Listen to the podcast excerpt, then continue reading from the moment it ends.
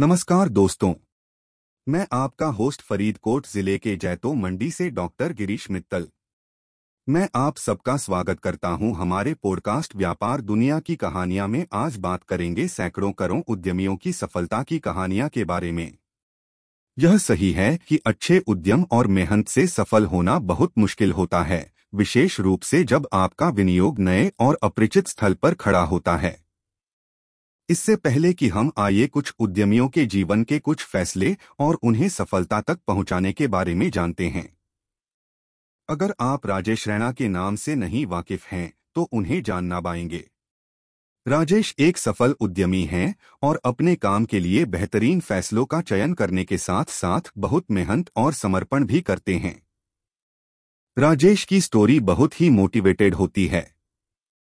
वह अपनी लाइफ में कई बार नाकामयाब भी हुए थे, किंतु उन्होंने कभी ना थकते हुए अपने सपनों के पीछे भागना छोड़ा। राजेश ने कभी माना नहीं कि उनके पास किसी भी व्यापार के लिए पूंजी सम्मिलित नहीं है।